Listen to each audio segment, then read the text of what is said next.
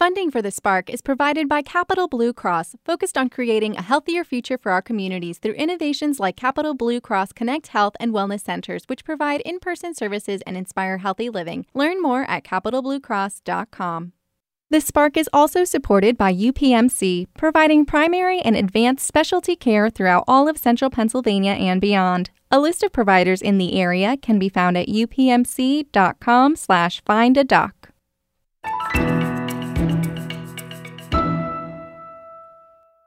Most of us have experienced at least one trauma in our lives. Fewer people, but still a large segment of the population, maybe up to a third, have lived through multiple traumas in their lifetimes. Trauma is defined as an emotional response to a terrible event, but there are several layers to that definition.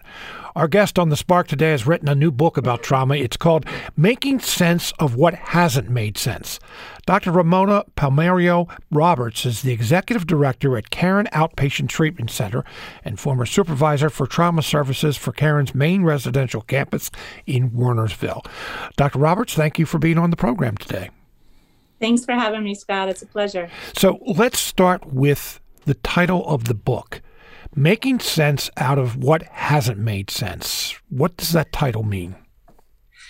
Well, when I first started working on the book, it really came from the clients and the patients that I was working with because they would come out of sessions and often our group therapy sessions and they would say things like, Oh my gosh, this makes sense. Right? It was just the common thread being heard that this makes sense. Um, so I wanted it to be broken down for people into something that was easily digestible, a quick read, um, something that lay people can wrap their heads around uh, without having to like dive in and read a lot of technical jargon or go through a lot of research maybe in a time of crisis for them where they need to like get this information quick they need to understand this right now and make some sense of it so when you say that many of these people came out of their session saying, "Oh, now that makes sense," they weren't pointing back to the trauma, or they didn't think that the trauma had impacted them, but then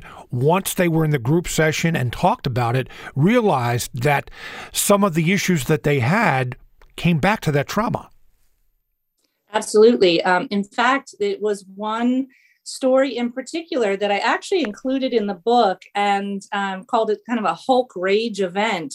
And there was um, a woman who was talking about how she just lost it, uh, lost control of herself, completely just started spewing this vitriol and became kind of explosive for something that seemed so trivial, which was that her partner put the butter back in the wrong spot in the refrigerator. And learning how some things can trigger us um, for this one in particular. It we were able to with time walk it back to a place where her voice didn't matter. At least to her it felt her voice in saying no to her perpetrator didn't matter when she you know was expressing um, herself. And so as an adult um, she started to become very particular about where things got put, order, organization. This gave her some semblance of control. And so, this moment of not listening to her organization of where things should go tapped into this place of my voice didn't matter. And when we were able to uncover that, um, it was kind of this aha moment. Oh my gosh, I'm not crazy that's i think really my biggest aim for this book is for the trauma survivor themselves and then for all of the family and friends that don't understand like what the heck's wrong with you why are you acting like this for them to be able to make sense of it now so that both parties aren't thinking like i must be crazy hmm. Is there a better definition of just what trauma is than the one that I just quickly described?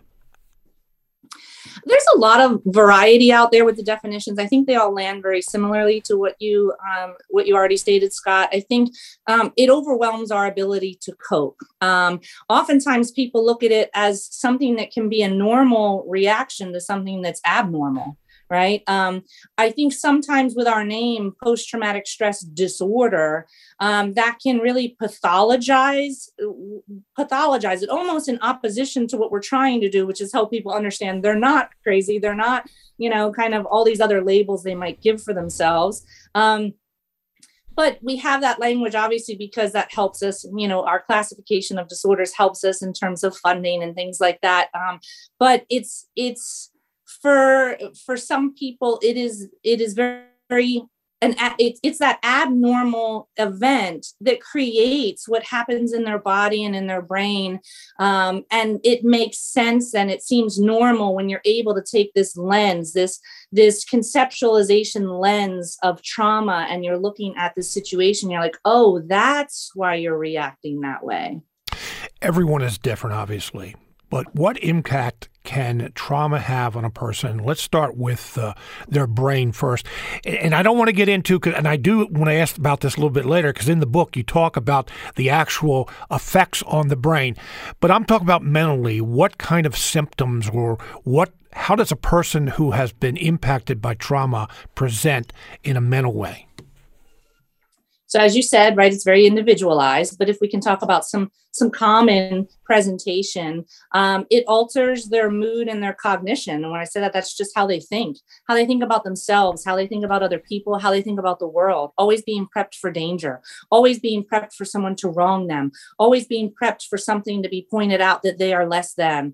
Um, it could be. Um, uh, that in their mood, it could be a depressed mood, some hopelessness, some helplessness, um, a lot of fear and anxiety. Um, it can be arousal symptoms where someone's easily startled. Um, maybe they have trouble sleeping. It could be trouble sleeping because they have vivid recall happening at night. It could be nightmares. Um, they could be experiencing flashbacks. Um, I think flashbacks is kind of the, the common word that is um, thrown around, but people can have intrusive recall that isn't necessarily a flashback. A flashback is really feeling like you're reliving the moment again, but intrusive recall is it's just kind of like firing, uh, you know, one image after another, um, a scent, um, uh, a word, a thought that replays. There's this rumination.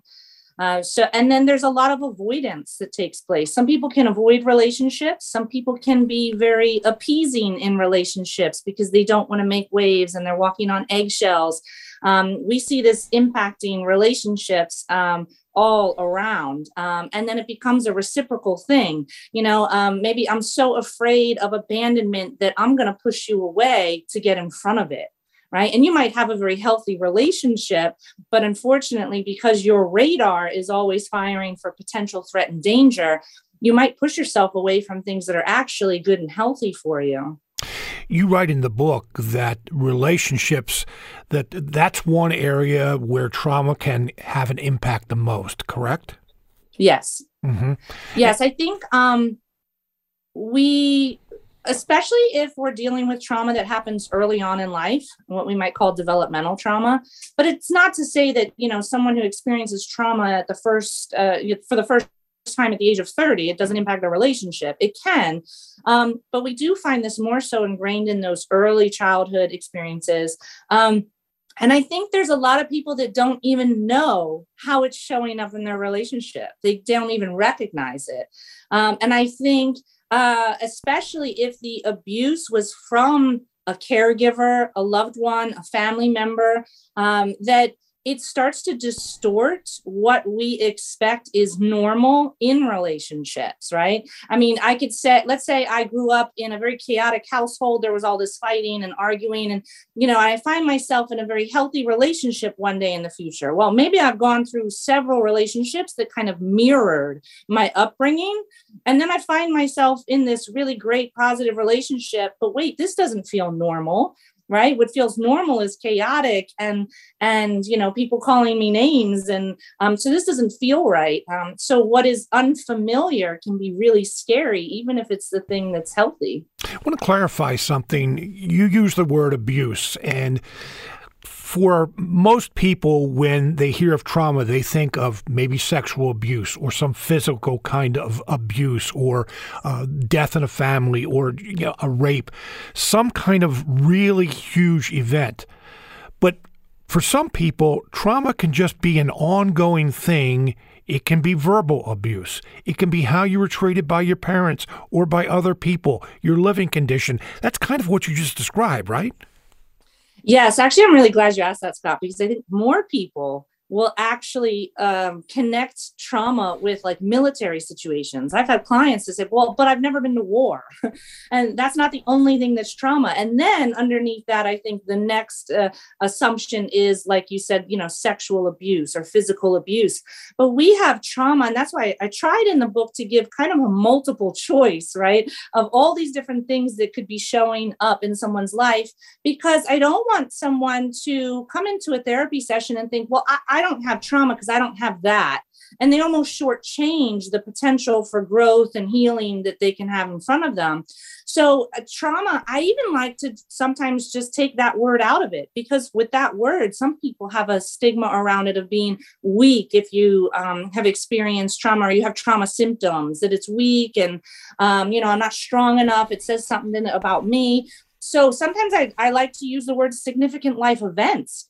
Um, for that, we could be thinking about huge impacts from things like uh, the traumatic loss of one's identity. Let's say they, you know, they had a profession for years or they were an athlete for years and all of a sudden they get injured and they've lost that, right? That can be a real impact for them. Or, um, you know, I think loss is often shortchanged, uh, and that can definitely come under the umbrella of trauma. Loss to maybe a spouse that has a medical condition they're still living and they're still living in your home but they're not the same person that you married or to a child that might have an addiction or a mental health issue um, I think even if we talk about something like racism, and, and, it's a more insidious example where maybe you never had a hate crime, but you experienced continuous and insidious discrimination, or you've been a, a target of some racial attacks, like that might not in that person's mind be this I'm coming into treatment because I need to work on this one trauma event that I've had, right? Mm. So it can really be a myriad uh, of things. Dr. Roberts, in the book, you describe what happens in the brain when someone has gone through trauma. Now, without getting too much in detail or too technical, what does happen in the brain? Well, I think the easiest thing for our listeners right here on the show, because they can go grab it in the book later, is that it really throws the the thinking and the rational part of your brain, your frontal lobe, what we call offline. Um, and there is this dorsal, it's called a dorsolateral prefrontal cortex. It's a little part in there that is our timekeeper. And so for these individuals that have some of the symptoms we've already talked about, flashbacks and things like that, um, when they're triggered into an experience, it's because that timekeeper is actually saying then is now. Um, and i don't know when it's going to end. Instead of saying like then is then this is different this is now we're not in danger. Um, and our prefrontal lobe really is that ex- what we call executive function. It's where the boardroom sits that has a staff meeting that decides what to do with the information and how we should respond and it gives us rational thought. Um, that goes out the window and we just work from our limbic system which is responding.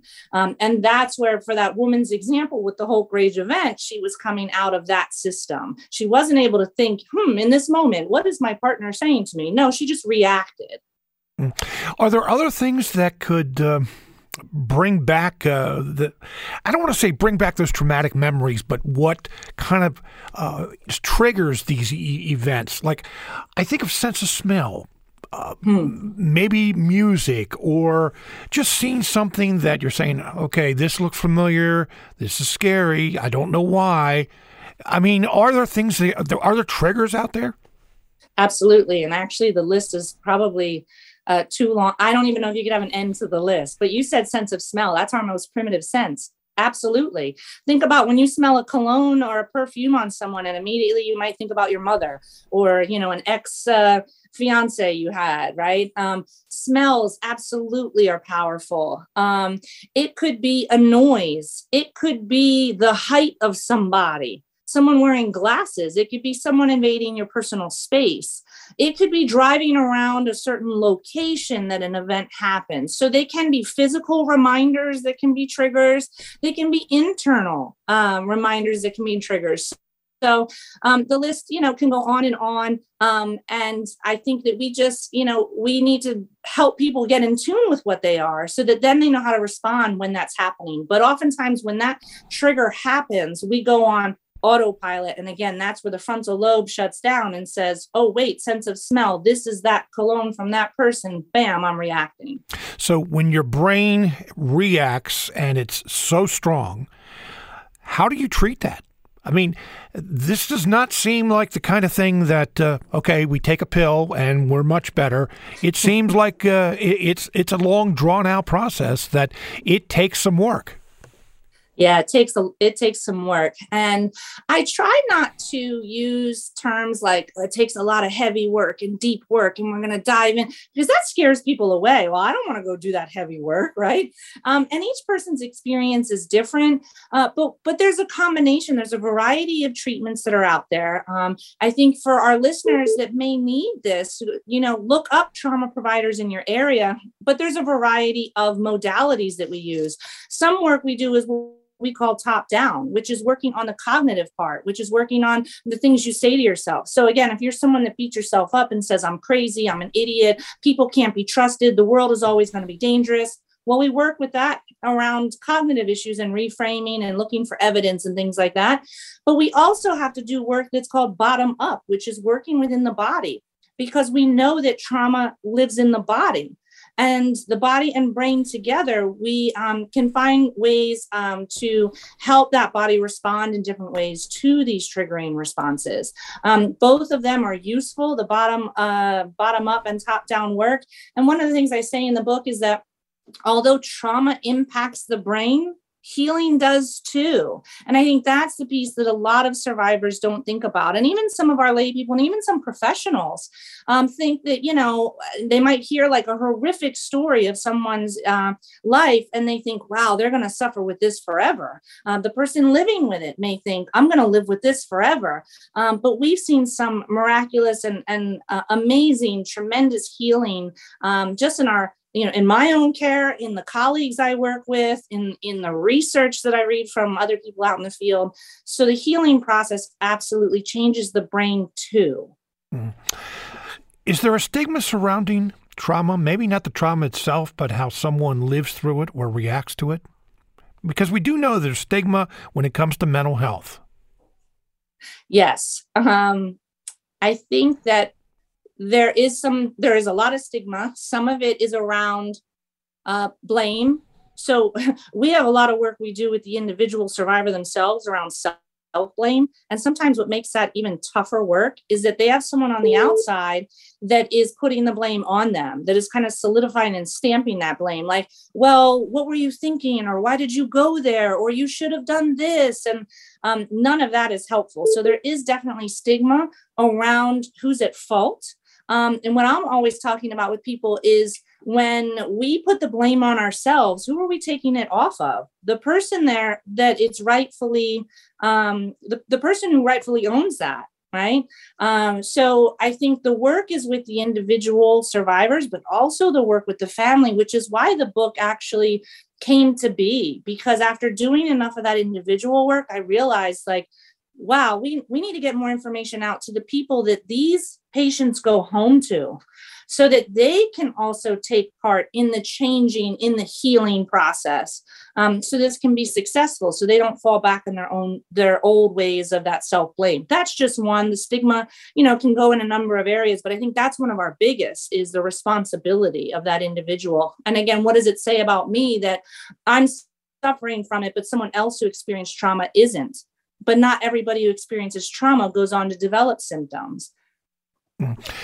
Got an email here from a listener uh, takes issue with uh, your definition of trauma, thinks it's too broad.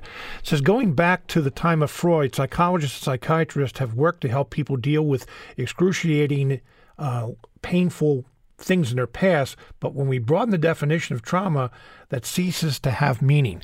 Have we broaden it so much when we're talking about verbal abuse and uh, how children grow up, maybe without physical abuse? Colloquially we we have broadened it um, which on one hand could be a good thing because people are talking now. We're actually getting the conversation out there to hopefully start to dismantle some of that uh, stigma right? Um, on the other hand it can as that as that um, person who sent in that email said it, it can um, kind of lessen or dilute um, so to speak. But um, i also think that the power lies in that individual who's showing up for treatment in how they're defining things for themselves right that they have voice and they have um, you know they have voice in how they see things. Hmm. so that's how I, I i would think we we broaden it in some ways. And other ways i think if we to, tone it down to be very narrow we're also missing a lot of people that could get help that maybe don't have what's called ptsd but have things that could still benefit from the treatment. So what do you want the takeaway to be from your book? That healing is possible um, I think one of the biggest things for me is around compassion compassion for the individual, self compassion for that reader who is the trauma survivor, um, to understand um, that they are quite resilient. Um, if they are still sitting in front of me in a therapy session, they are resilient because they're here in my office whatever they've done, even those behaviors that might seem maladaptive right now because they are born out of their, their symptoms out of that trauma, they still served a purpose. Our body and our brains are trying to work for our good, even though it doesn't always come out that way. Even our kind of denial system is meant to have a purpose. And for us to just be a little more understanding of what that is, be a little more nurturing and more compassionate with self. The book is Making Sense Out of What Hasn't Made Sense by Dr. Ramona Palmeiro Roberts. She's the executive director at the Caron Outpatient Treatment Center. Dr. Roberts, I want to thank you very much for being with us today. Thank you.